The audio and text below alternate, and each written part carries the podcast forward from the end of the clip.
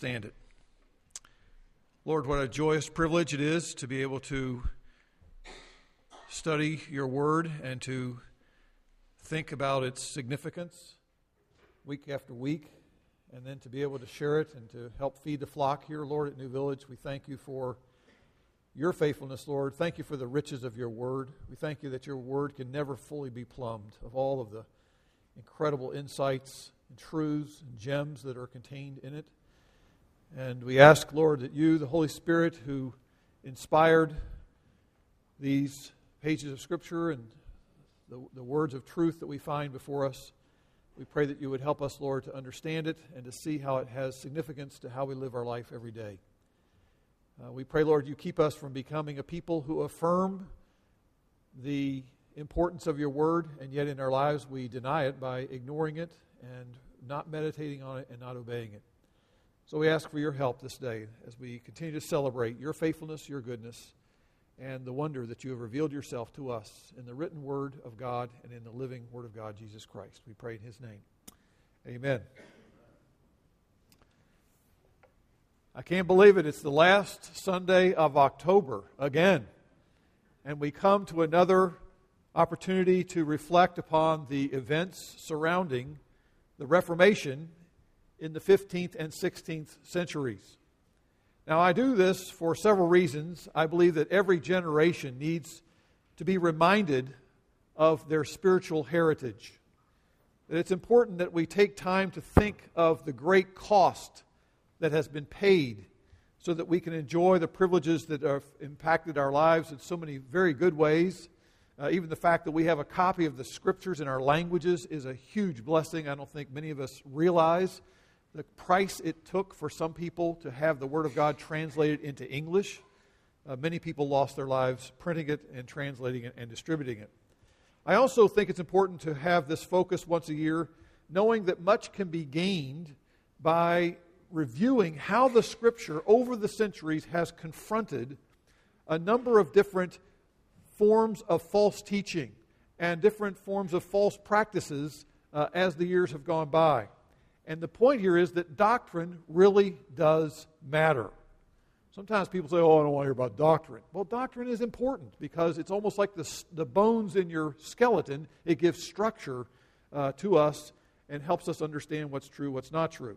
And so by reviewing church history, I'm hoping that would help motivate us uh, to study the Word of God more carefully and to better understand, uh, in many ways, how it serves, the Word of God serves as a solid foundation upon which the church has been built and is to stand and is to take its stand on the Word of God and the Word of God alone. So that's what we're looking this morning at this particular theme. I'd like you to, if you have your Bibles again, if you'd find your way back to the text that was just read for us in 2 Timothy chapter 3, uh, page 1416 in your Pew Bible.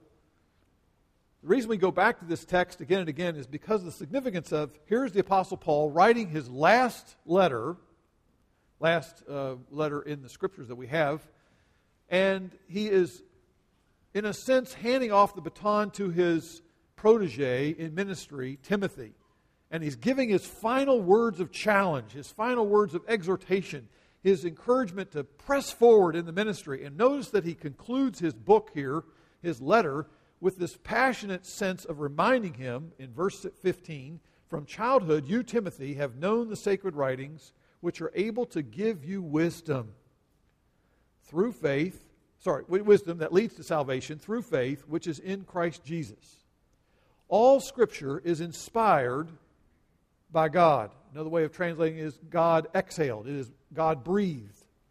And all Scripture is profitable Another way of translating that is beneficial or sufficient. It is sufficient for teaching, for reproof, for correction, for training in righteousness. That the man of God, and he's thinking specifically of Timothy, but for all of us who find it helpful to be, who are involved in ministry, and we all are, or ought to be, that the man of God may be adequate, equipped for every good work. You see, the Word of God is not to be thought of as merely human opinions or the preferences of different people over the years. It is God breathed, it is God exhaled. That is, it is from God. And according to Jesus, the Word of God, John 17, 17, the Word of God is truth. And the written Word of God is unchanging, comprehensive, authoritative, and reliable. Scripture alone is sufficient to lead us to salvation, as one author said, and to fully equip us spiritually for all that God demands of us. The Bible is the only sufficient guide for what we are to believe, that is, doctrine. It is the only sufficient guide for what we are to do, that is, practice. And Scripture holds a position of absolute authority over the life of a believer.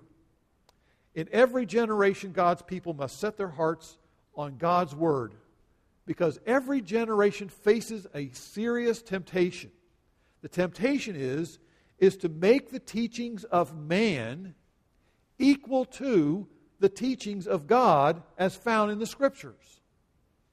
And so this morning I want us to consider the need for reform in each generation. That's my first point. We're going to talk about why there's a need to bring reform in almost every generation because of the tendencies that things do to shift. And then I want us to consider one example of one particular reformer and his responses to the issues of the day as he elevated the scripture back to the authority of what it needed to be.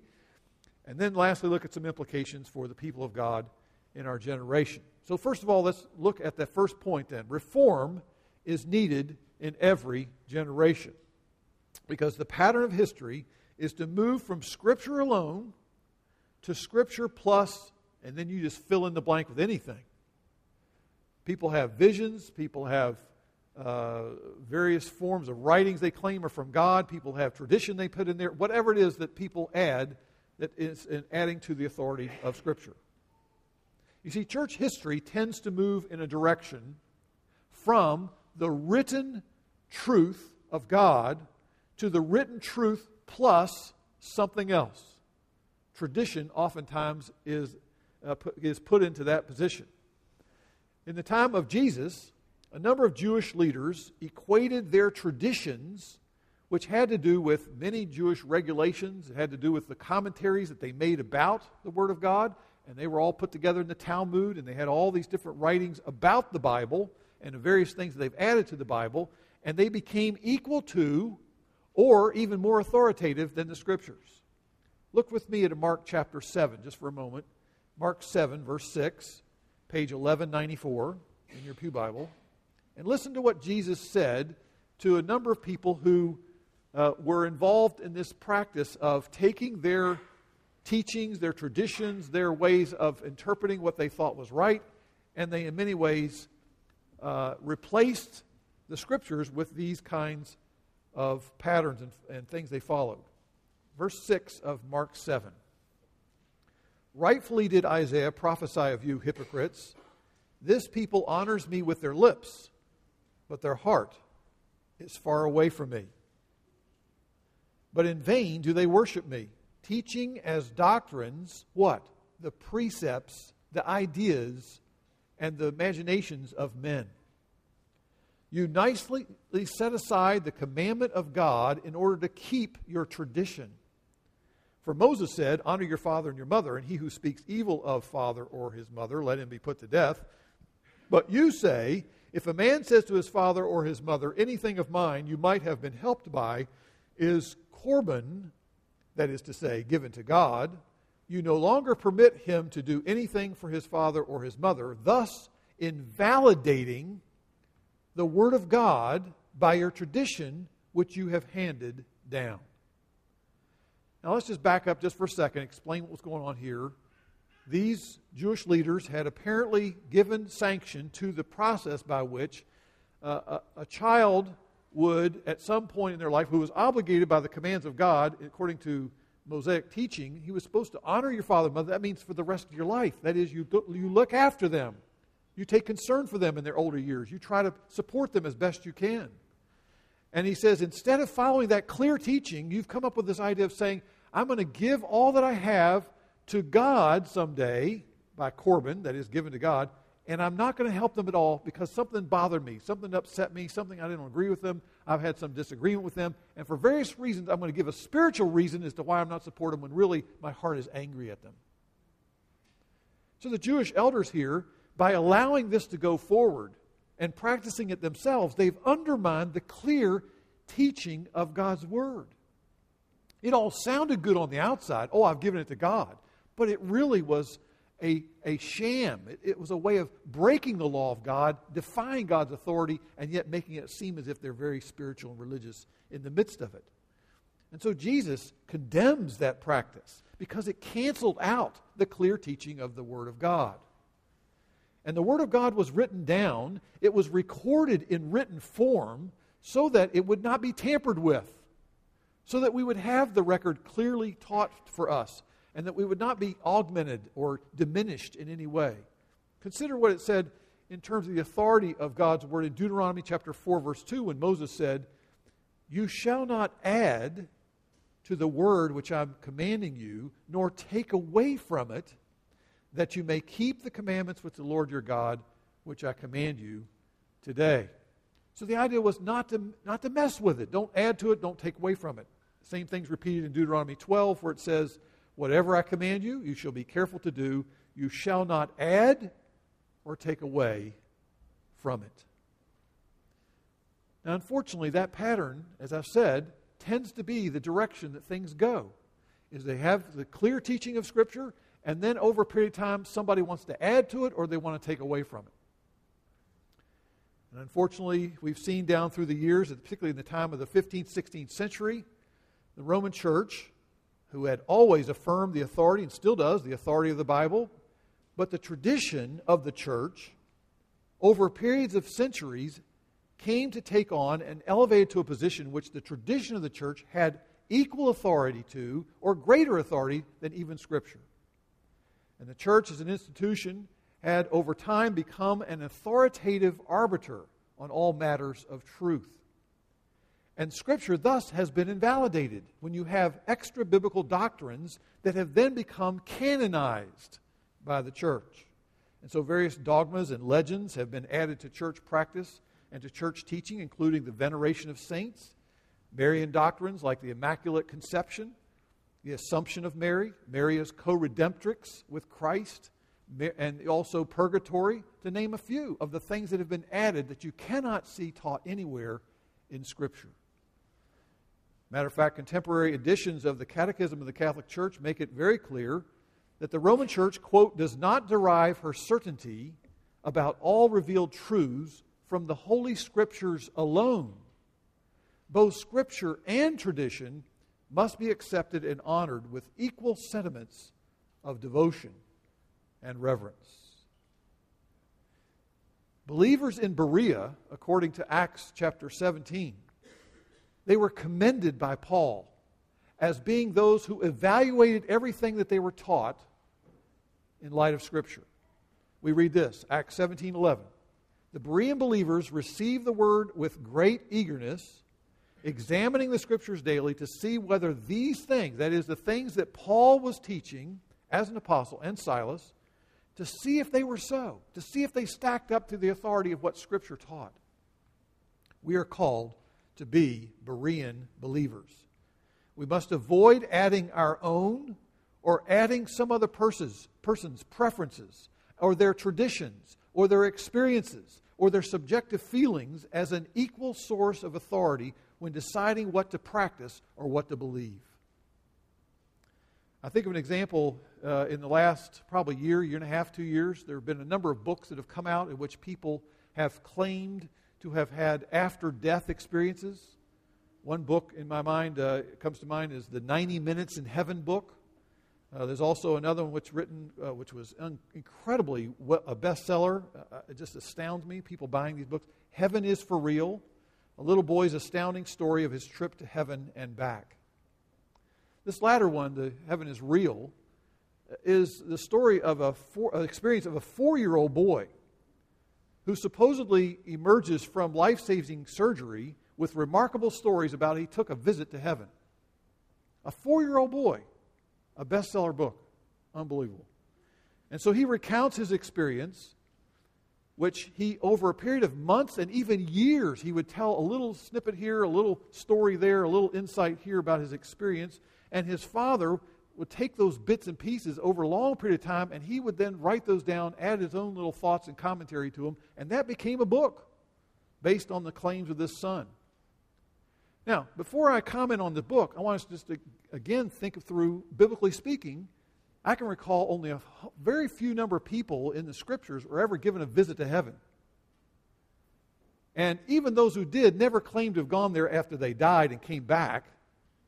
It was just a vision of heaven and one of them was the Apostle Paul. And if you look at 2 Corinthians chapter 1 and following, you will notice carefully that Paul, given this incredible privilege of having a vision of heaven, was not permitted to even talk about it. He was forbidden to say anything about that experience. And so I say to you, my friends, when it comes to the authority of Scripture, when it, the claims that people have about various experiences they've gone through, we must be careful never to say we are under obligation to trust the validity of those experiences. We are not under any obligation to change the way we live or to change the way we believe based on the experiences of somebody else, which may or may not be valid. But what we know of heaven through the Bible is to be infinitely more valuable to us than anything we may learn from another person's experience. And that's the danger I see happening in our society today is that experience is more significant form of truth than the scriptures. If I feel something, then it must be right. My friend, God has gone to great trouble to put into words into verbal form, unchanging truth that is to be the gauge by which it examines and measures our experiences and gives us an idea of what is true, what's not true. So, again, the shift is always in that direction. We must be called to reform and be careful that we don't uh, give in to that tendency as so many have over the years. Number, point number two. One reformer's efforts to redirect the church from Scripture plus tradition back onto the path of Scripture alone.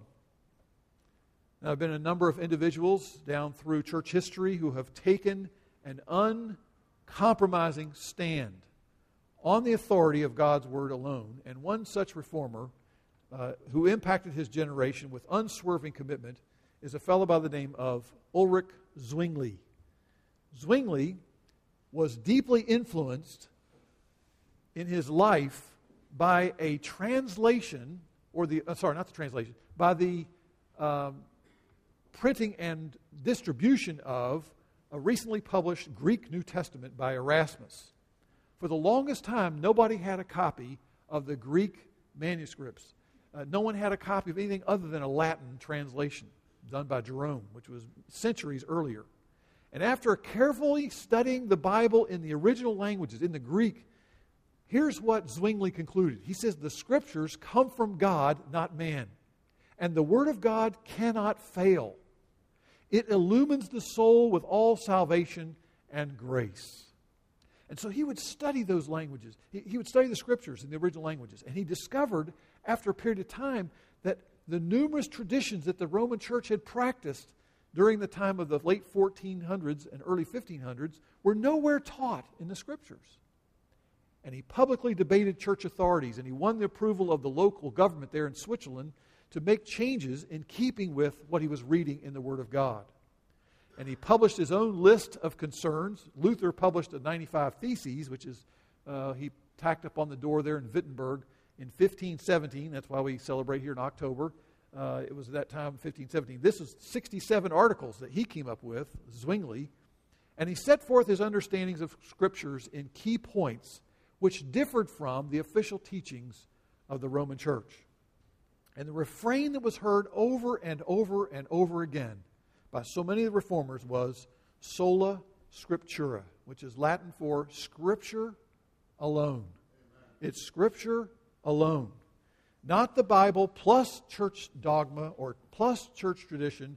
And so Luther focused on the issue of restoring matters that had to do with personal faith sola fide, faith alone, by grace alone, and the standards of Scripture. But here Zwingli is trying to bring reforms to the church. Now listen to what happened. Zwingli rather than following a lectionary, which gives you prescribed readings that you're to have and follow each week, he began to do something totally different, and he preached expo- expository uh, through an entire book. And so, week after week, he would preach systematically through a book, beginning with the Gospel of Matthew. I know you've been patient. You endured like a three or four year series on Matthew here, but we can blame it on Zwingli, okay? Don't blame it on me. Zwingli removed a large assortment of icons and images that had been attached to the walls of the buildings where people used to gather for worship. And he stopped using Latin in worship services because he wanted to use the common language that everybody spoke every day. How would you like a service if I started speaking in Finnish, which is a language that I'll never be able to speak? I can't even pronounce half the words, but my father in law, when he speaks Finnish, Finnish, I can't understand a single thing he says. Imagine if I'm speaking a language you can't understand. What do you get out of a worship service? Nothing. So he stopped using Latin, and then he could curtail this financial racketeering that was associated with all sorts of relics and indulgences and pilgrimages that was constantly going on, pushing this idea of money all the time. And he pulled out the high altar in the middle of the cathedral there in Zurich, and he, he claimed there's no need for such an altar anymore. Why? Because Christ's work on the cross was sufficient. It's done, it's complete. And then he said, in its place, he put a communion table at which time he would then invite the congregation to gather around as they celebrated the Lord's Supper. That was a radical shift and change. And due to his firm belief in the sufficiency of God's Word, Zwingli shifted the focus from the celebration of the Mass to the preaching of the Bible. And the pulpit then became the focus of worship and not an altar. Do you ever wonder about why our church looks like it does? We're not a fancy building. We're not a fancy, uh, uh, you know, entity, uh, edifice here we have here. But there's some reasons why things are the way they are. And so Zwingli's reforms spread all over Switzerland, and many Protestant churches of our day still practice a number of the important reforms that he carried out. His commitment to truth impacted not only his generation, but many generations that have come since. And though he is dead, Indeed, his sermons that were urging God's people to obey God's word, they still speak. Why? Because he preached sermons that were built on what they call exegesis, which means to draw out of the text what's there, rather than eisegesis, which means to read into the text, to bring other ideas onto the text and read them into the Bible. His, his, he tried to make clear what the Scriptures taught, which is what we try to do week after week after week. So the, the fact is, his reforms have even impacted us even this day. Now, thirdly, I want us to look then at some of the challenges associated with this. With Zwingli, he, had, he did have the support of the local government. Now, many reformers did not. Uh, many reformers faced severe penalties and various forms of persecution, and not a few died as martyrs. And those who chose the way of truth and they set their hearts on obeying the word of God alone, they demonstrated, a, point number three, a tenacity and a determination to be faithful to the scriptures regardless of the consequences. The question they kept asking was this What does the Bible say? That's a good thing for us to be asking the question. What does the Bible say? Where's the direction we get from scriptures? The opinion of powerful people, the opinions of pontiffs, are not to sway us. The reformers and we are to choose the way of God's Word. I wonder how many of us can say that our convictions about various matters of everyday life they are rooted in what the scripture alone commands. Or do you get your views and your concerns and your values, as it were, do you get them from pre- prevailing uh, things you read about things you watch on television, commercials, your friends? Where do we find our values ultimately rooted? Many of us, unfortunately, have set our hearts on things the Bible tells us to avoid. And many of us, unfortunately, are following the trends of the world rather than the clear absolutes of God's Word. But my friend, there's always hope for what? Reform. There's always hope that God changes us. There's always hope that the living, powerful Word of God can still have its impact upon us and changing us. Now, here's a word of caution. Whenever you preach on Scripture alone. What does the Scripture say? The importance of the authority of the Word of God. We need to definitely say this. Passion for truth has a potential of two possible dangers. One of this is this one can have a zeal, a zeal for the truth and standing for the truth that's so strong that they can do so without any love to correspond with their zeal for truth. And if you don't have respect for other people, if you don't always speak the truth in love, it says in Ephesians 4:15, then you become like a noisy gonging cymbal, a noisy clashing thing that just makes a lot of sound. Nobody wants to hear it anymore. It becomes a form of irritation. And so we always need to be very clear that whatever we take a stand for truth, we do so with a sense of love and respect for other people. Indeed, isn't that what Jesus said? You'll know you're my disciples if you what? If you're like a, gang, a gonging cymbal, a loud, noisy? No. You'll know if you're my disciples if you have love for one another. So love is key. The other danger, when we think about the authority of word, is to be overzealous for truth to overstep explicit imperatives of God's Word. And this happened to Zwingli, I must point out. He went to the extreme in reacting to a practice that he inherited that was common in his day when he was trying to modify and correct the wrongs of liturgical worship patterns, which were many followed for many centuries. He overreacted by saying this. He said, You may not sing any longer in the worship service. Now, the scriptures say what? we're to speak to one another in hymns and psalms and spiritual songs as an evidence of being filled with the Spirit. So the thought of not singing is what? A way overreaction in which he himself didn't follow the clear teaching of Scriptures. So, yes, we need reform. Yes, we need change. But we always need to see that reform and change come un- in the parameters and following the guidelines in accordance with the Scriptures, not to step outside of those boundaries. And so we must resist the trends of our culture today, which are suggesting that the church should be viewed more and more like a business model. So that we look at the church and evaluate it as it's all about achieving certain things based on as if it was a business, and therefore we should do all those things as the uh, Western culture encourages us to do. But the fact is, we're going to follow the Scriptures no matter what. It is the Scriptures who tell us that God's Word is to be central in worship. You can go to some churches today and hardly hear anything mentioned of God's Word. They don't even read the Scriptures. They don't have any hardly any time for prayer in a worship service because it's all about trying to be cool to people who somehow don't think it's cool to pray and hear anything from the Word of God. And so, those who choose the way of truth, we need to take our stand on the Word of God, not rely on the opinions of other people or our subjective feelings of just a few people, perhaps, but our motto needs to be this not the pragmatic inquiry of what works in the world of men, but our motto needs to be this what is written in the Word of God. Let's take our stand on that. Let's pray.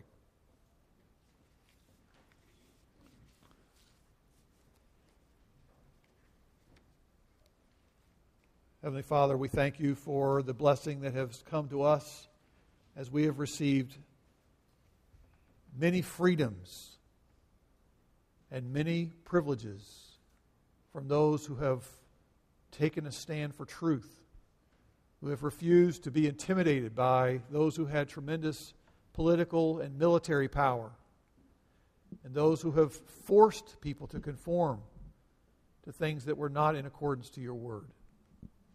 We know that many people, Father, have given their lives just to translate the Word of God so that people could read it, so that people could have it in their own hands, in their own language. And yet, so many of us, Lord, treat it such a cavalier way. So many of us ignore its precious truths. Many of us just dabble in it, occasionally hearing about it, never really digging in it ourselves and thinking about it, memorizing, pondering it, meditating upon it working di- uh, diligently to apply it to our lives and to think through what it means and what, how to interpret it correctly. So, Lord, I pray that you would once again work in our generation the reform that we need. May your word change us, Lord.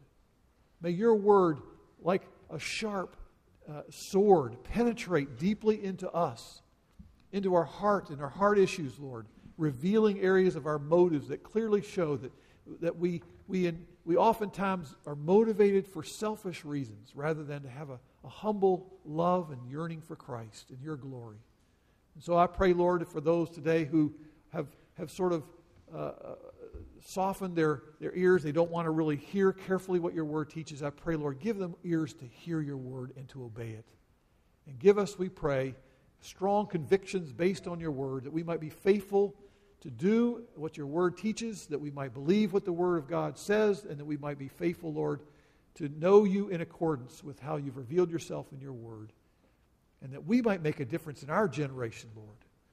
That we might be used of you as those who are holding up the word of God and letting it be seen for what it is the truth that changes people's lives. We pray, Father, that you would work mightily through your Spirit to accomplish that great end so that many people, so that all people around us, Lord, will be impressed with you and the wonder that you are through Jesus Christ. We pray in his name.